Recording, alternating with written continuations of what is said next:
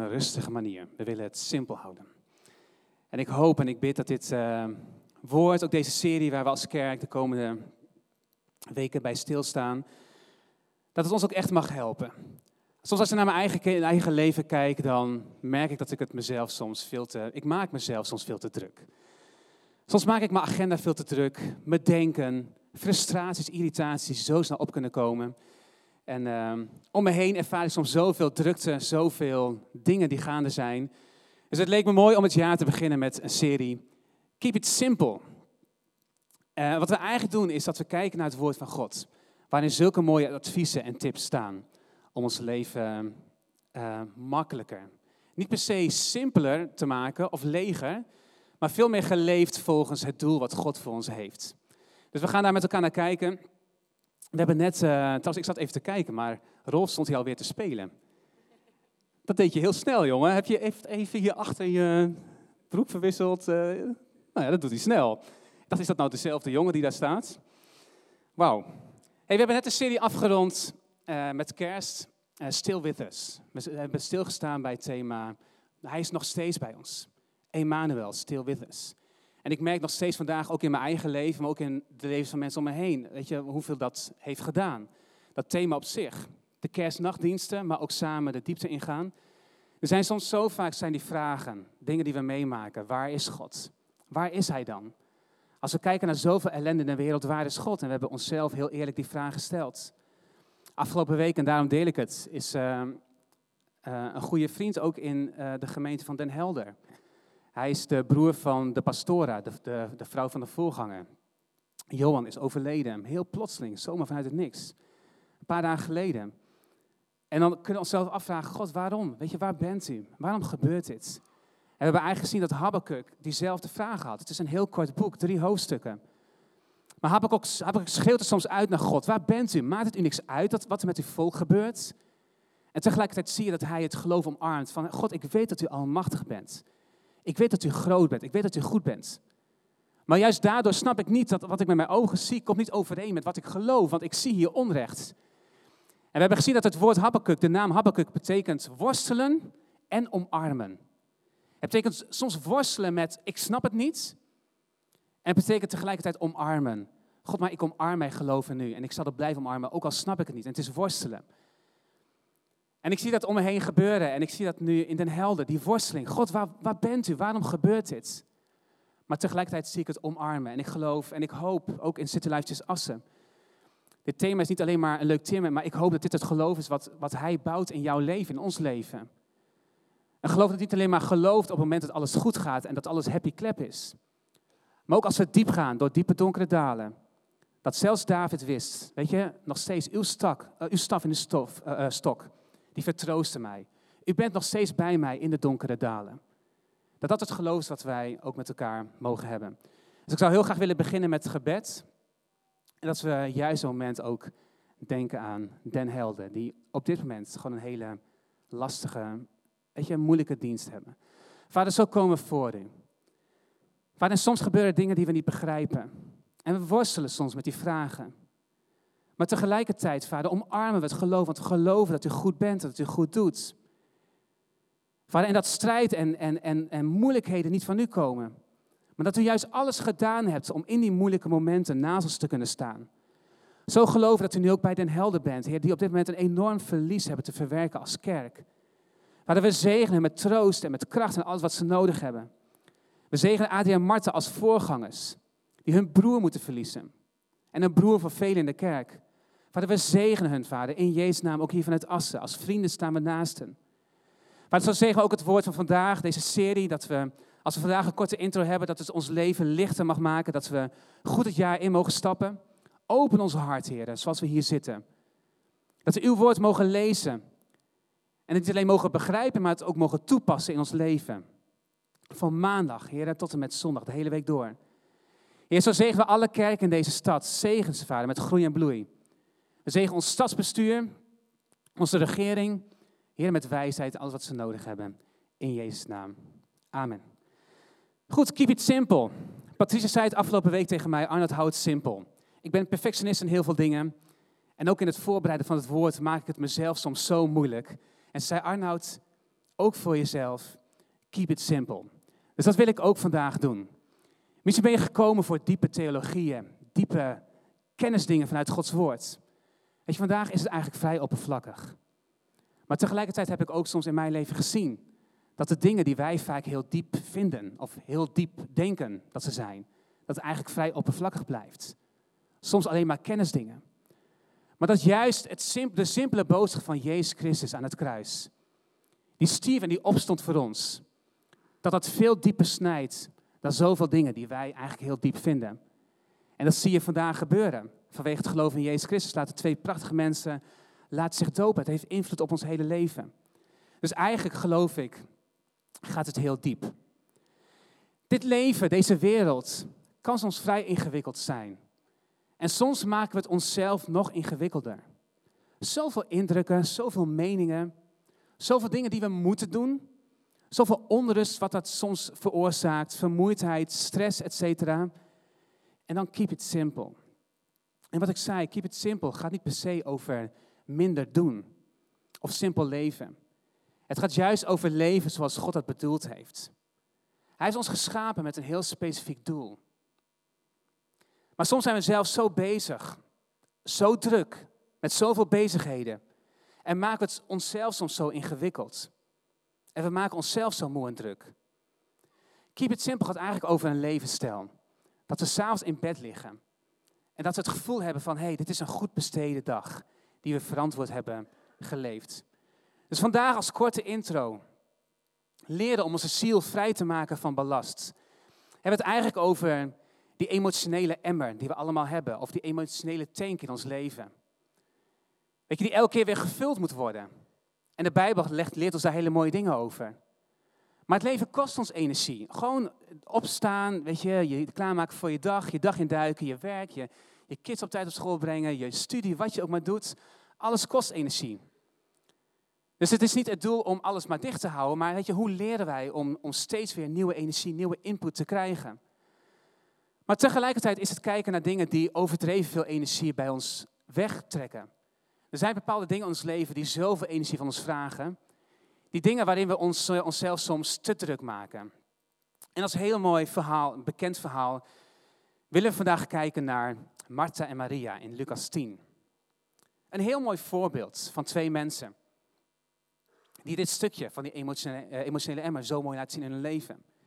In Lucas 10, vers 38, daar staat: Toen ze verder trokken, ging hij een dorp in, waar hij gastvrij werd ontvangen door een vrouw die Martha heette. Haar zuster Maria ging aan de voeten van de Heer zitten en luisterde naar zijn woorden. Maar Martha werd helemaal in beslag genomen door de zorg voor haar gasten. Ze ging naar Jezus toe en zei: Heer, kan u het niet schelen dat mijn zuster mij al het werk alleen laat doen? Zeg tegen haar dat ze me moet helpen. En de Heer zei tegen haar: Martha, Martha, je bent zo bezorgd en je maakt je veel te druk. Er is maar één ding noodzakelijk. Maria heeft het beste deel gekozen. En dat zal haar niet worden ontnomen. Martha, Martha, je maakt je zo bezorgd en je maakt je veel te druk. Kan het zijn, heel misschien, dat dat exacte woorden zijn die God ook tegen ons vandaag zou willen zeggen? Of tegen mij? Zo aan het begin van 2019. Arnoud, Arnoud. Weet je, je maakt je veel te druk. Je maakt je zorgen om dingen waar je geen zorgen om hoeft te maken. Je vult je agenda zo vol met allemaal prima dingen, maar je maakt jezelf veel te druk. Arnoud, Arnoud, Martha, Martha. Hier zie je dus twee zussen bij elkaar zitten, Martha en Maria. En de ene keert aan het werken en de ander zat aan de voeten van Jezus. En Martha zei tegen Jezus, kan u hier niks aan doen? Alsjeblieft, kan u niet ingrijpen? U ziet het toch ook? Doe iets. En ze stond daar met die pollepel te zwaaien vanuit de keuken. En Jezus te gebieden, zeg tegen mijn zus dat ze hier moet komen. Weet je, en dan in plaats van haar kant te kiezen, zei, ze, zei hij juist tegen haar, je, Martha, Martha, doe even rustig. En koos hij eigenlijk de kant voor Maria. En zei, zij heeft, zij heeft op dit moment het beste deel gekozen. Hij zei niet dat wat Martha deed verkeerd was. Natuurlijk is het goed om ons in te zetten, om beter te zijn en er moet een keer gekookt worden. Maar soms zijn er ook tijden dat we de pannetjes even moeten neerzetten en even aan zijn voeten moeten zitten. Martha, Martha. Ik heb gekeken naar de Bijbel hoe vaak dat voorkomt. dat God tweemaal iemands naam zegt. En dat is eigenlijk heel interessant. Want hij had ook gewoon één keer kunnen zeggen, Martha, doe even normaal. Maar ik denk als hij twee keer je naam noemt, dan heeft hij iets belangrijks te zeggen. Als hij Martha, Martha zegt, dan komt het vanuit zijn ziel, dan komt dat ergens vandaan, dan heeft hij daar een doel mee. En de allereerste keer dat ik dat terugvond, als klein zijweggetje, is Abraham. Abraham, Abraham. En dat was het moment dat hij zijn zoon Isaac wilde offeren. Het was een, was een gebod, was een opdracht die God hem gaf. En toen was het Abraham, Abraham. En hij riep hem twee keer. En God gaf hem een enorme belofte en zijn leven veranderde ingrijpend. De tweede keer dat ik het zag was bij Mozes. Mozes, Mozes, bij de brandende bruinstruik. Dat God hem een prachtige opdracht gaf om zijn volk vanuit slavernij in vrijheid te leiden. En daarna bij de kleine Samuel. Samuel, Samuel. En Samuel wist niet wie hem riep. Hij dacht dat Eli, de hoge priester, hem riep. Maar uiteindelijk was, was het God die hem een, een krachtig woord gaf. Dus wat je eigenlijk ziet dan hier bij Martha, en er zijn er nog twee of drie voorbeelden in de Bijbel van namen die twee keer worden geroepen, zoals Saul of anderen nog, Petrus. Maar het zijn allemaal momenten waarin iemands leven ingrijpend verandert. Of een heel volk verandert. Maar er gebeurde iets ingrijpends. En hier lijkt het zo weinig voor te stellen. Het gaat hier over iemand die veel te druk is. En God zegt Martha, Martha. Maar ik denk niet dat we moeten onderschatten de lessen die we hierin kunnen leren. En ik denk serieus dat het kan zijn, zo aan het begin van 2019, dat God tegen jou zegt, Martha, Martha, als we dit jaar instappen, laten we, je, je maakt jezelf veel te druk. Laten we even teruggaan naar de basis. Je emmer is leeg. En als je emmer leeg is, dan reageer vanuit frustratie. Je reageert vanuit irritatie. Je reageert veel te kort naar mensen om je heen. En vaak zijn degenen die het dichtst bij staan, zijn als eerste dupe van jouw lege emmer. En we worden boos op andere mensen. Soms kunnen we zelfs boos worden op je werk of zelfs op de kerk. Zie hoe druk ik het heb. Weet je, maar het is juist de uitdaging om daarin te kijken naar onszelf. Van hé, hey, wat doen wij om onze emmer te vullen? Natuurlijk kan het zijn dat we soms dingen of takken moeten afknippen, omdat we gewoon met veel te veel dingen bezig zijn. Maar ik denk dat onze eerste reactie moet kijken naar onszelf. Hé, hey, weet je, als ik leeg ben, de oplossing is niet alleen maar dingen skippen uit mijn leven. Maar de eerste, onze eerste houding mag zijn, net als Maria, zitten aan de voeten van Jezus. Weet je, wat doe ik om mijn tank, om die emotionele emmer weer te vullen? En ik denk dat dat dingen, dingen mogen zijn die we ook leren aan het begin van het jaar. Dat we opnieuw, misschien is het helemaal niet nieuw voor je, maar opnieuw mogen kijken, hey, wat kan ik op dit moment, uh, dit moment doen? Misschien zegt Jezus tegen jou op dit moment en tegen mij. Misschien nodigt hij ons uit om even aan zijn voeten te zitten voordat we het jaar instappen. Daarom heb ik twee korte punten. Punt 1 heb ik genoemd Martha. Hoe loopt je tank leeg? Punt 1, Martha. We zoomen in op Martha. Er zijn zoveel dingen waardoor onze tank leeg kan lopen. Een paar voorbeelden. Wrok. Wrok is een enorme energievreter. Martha had wrok naar Maria. Jezus ziet u niet dat ze niks doet. Ze had wrok naar ze. Er zijn mensen die hun leven lang met wrok leven. En we maken het onszelf nog moeilijker als dat het leven soms al is.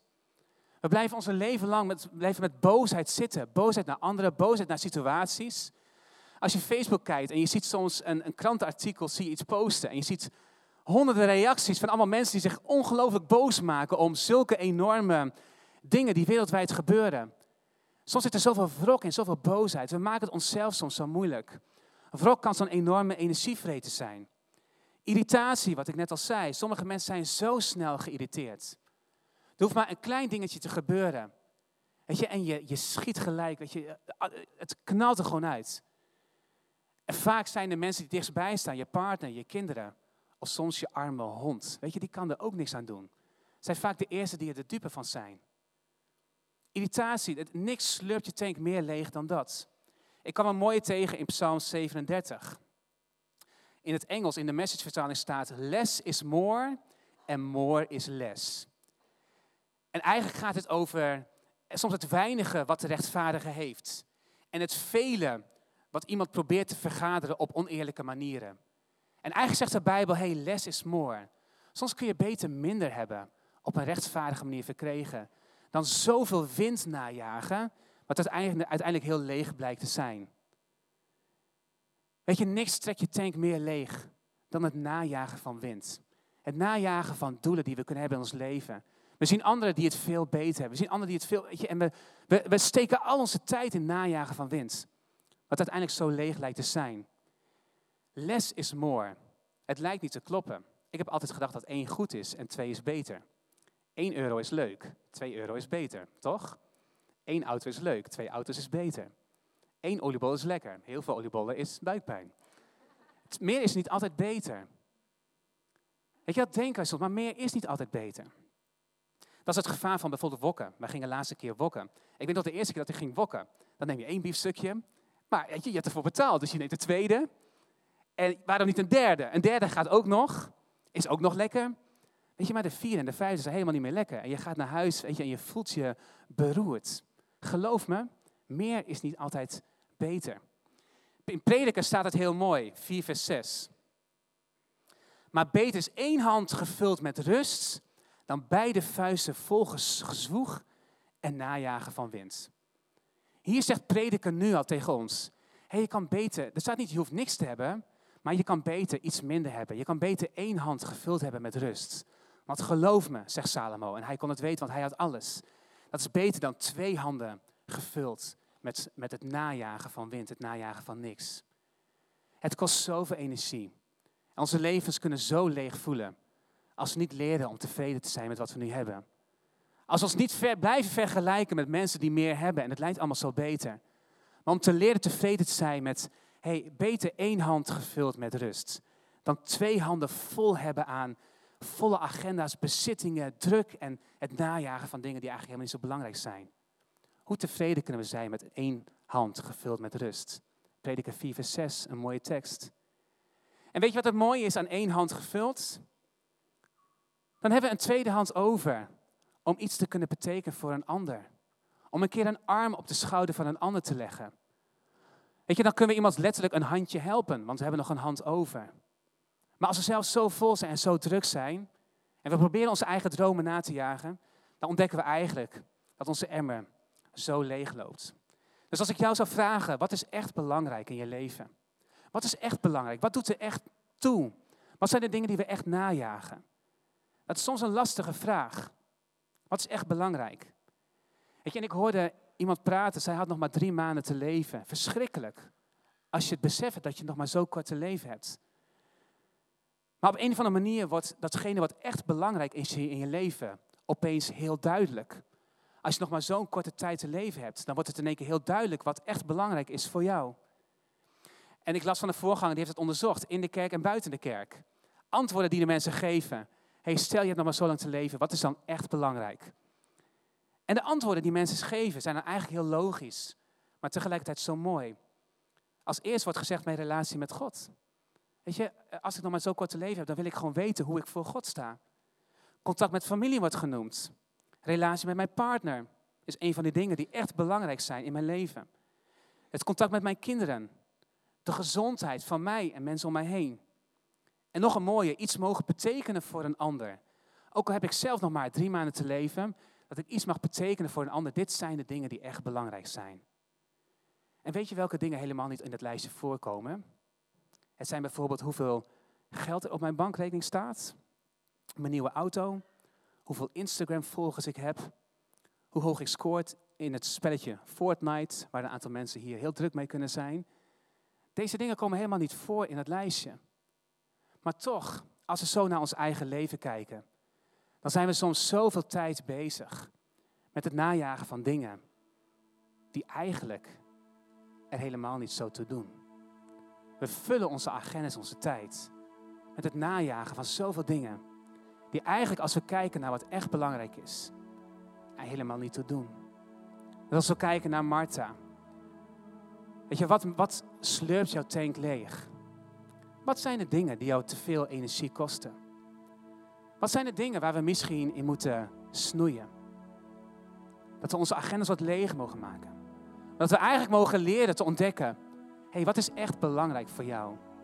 Als ik jou die vraag zou stellen, wat is echt belangrijk voor jou? Wat zou je dan opschrijven?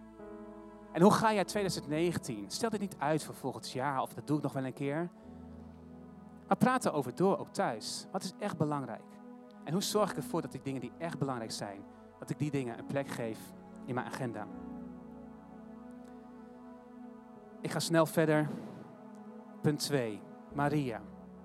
Hoe vul jij je tank?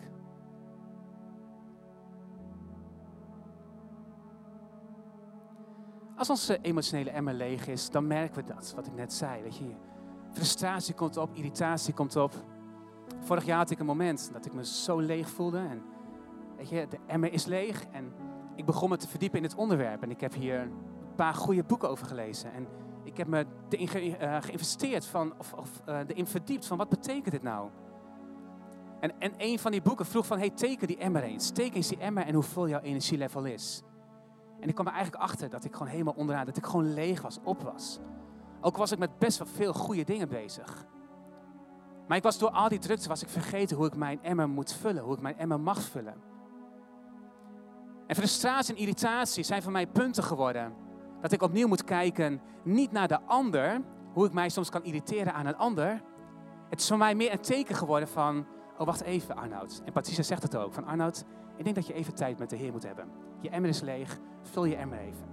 Het is voor mij meer een teken geworden van, hey, ik probeer elke dag mijn tijd met God te hebben. Maar ik merk als ik een paar dagen te druk ben met andere dingen en het komt er even niet van, dan merk ik al dat het me energie kost.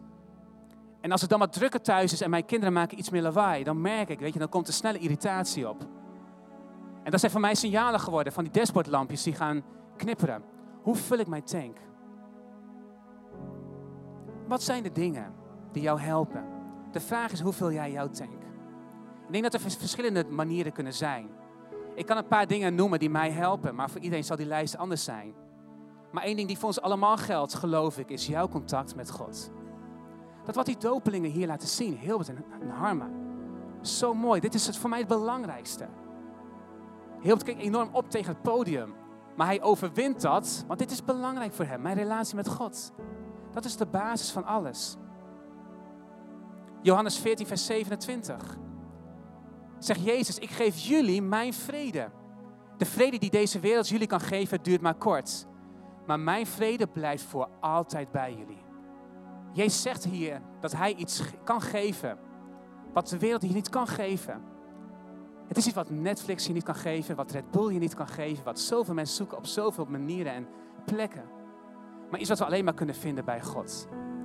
Hij heeft de vrede die de wereld je niet kan geven. Dus als we onze tank vullen, er zijn heel veel manieren.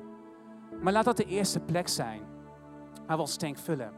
Matthäus 6, vers 33. Zoek liever eerst het koninkrijk van God en zijn gerechtigheid. En alles, alle dingen zullen je erbij gegeven worden. Zoek liever eerst Gods koninkrijk. Ik en mijn gezin, wij kiezen ervoor om altijd eerst zijn koninkrijk te zoeken. Op zondag zitten wij in de kerk. Niet omdat het een regel is, maar ik wil mijn kinderen nu al leren dat ons leven gevuld is. Onze agenda is gevuld met God. Hij heeft de eerste plek in onze agenda. En hoeveel mooie dingen we ook kunnen doen op zondagochtend. Weet je, ik wil mijn kinderen leren niet dat het een wet is. Maar ik wil dat zij leren om Gods koninkrijk eerst te stellen in hun leven.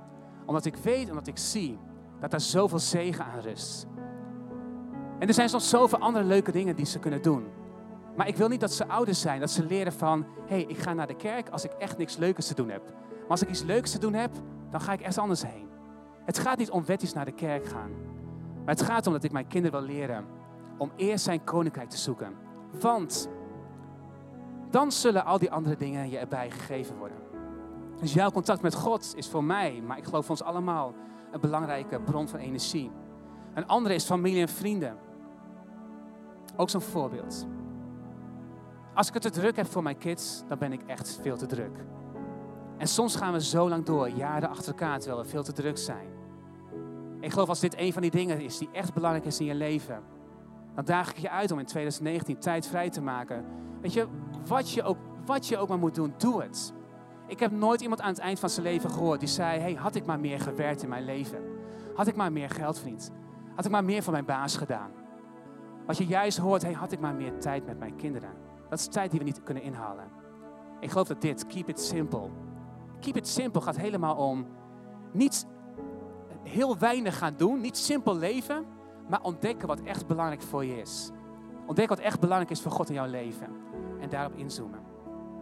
Een andere ontspanning. Zorg voor ontspanning in je leven. Matthäus 14, vers 13. Toen Jezus dat hoorde, week hij met een boot uit naar een eenzame plaats waar hij alleen kon zijn. Na een tijd van spanning had Jezus het ook nodig om te ontspannen. Wat het ook is, of je nou houdt van golven, tuinieren, klimmen, koken, gamen, sporten, ook is het postzegels verzamelen. Doe het. Plan die tijd in. Zorg voor ontspanning. Het vult je tank.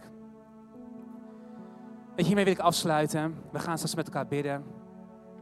Maar Jezus zei tegen Martha, Martha, Martha, pak er even een stoel bij. Kom erbij zitten. Heb een gesprek met de enige die jou echte rust kan geven. Dat is Jezus Christus. Kan het zijn dat Hij dat ook vandaag tegen jou zegt, voordat je het nieuwe jaar induikt? Martha, Martha, hoe vul jij je emmer? Wat is echt belangrijk voor je? Ik weet hoe het voelt wanneer de emmer bijna leeg is. En ik weet dat hier mensen zitten die weten hoe het is om een, echt een lege emmer te hebben. En je kunt echt niet meer verder. Hoe vul jij je emmer? Dus ik sluit af met deze drie vragen. En die staan ook in je app bij de notes. Als je gaat naar podcast en notes, staan deze drie vragen op een rijtje. En ik vraag je gewoon om hier met elkaar over door te praten komende week. De eerste vraag is gewoon heel eerlijk: hoe vol is je emmer? Als jij een emmer zou tekenen, hoe hoog zou jij jouw energielevel tekenen? De tweede vraag is, hoe, je, hoe loopt jouw emmer leeg? Wat zijn de dingen die jou leeg slurpen, die de energie eruit slurpen? Wrok, irritatie of soms dingen die we mogen leren om los te knippen in ons leven. Maar de derde is misschien wel de belangrijkste. Hoe vul je je tank? In plaats van allerlei dingen te laten. Je, hoe leer jij, hoe vul jij je tank? En de allerbelangrijkste daarin is jouw contact met Jezus Christus. Amen. Laten we zo bidden als we afsluiten.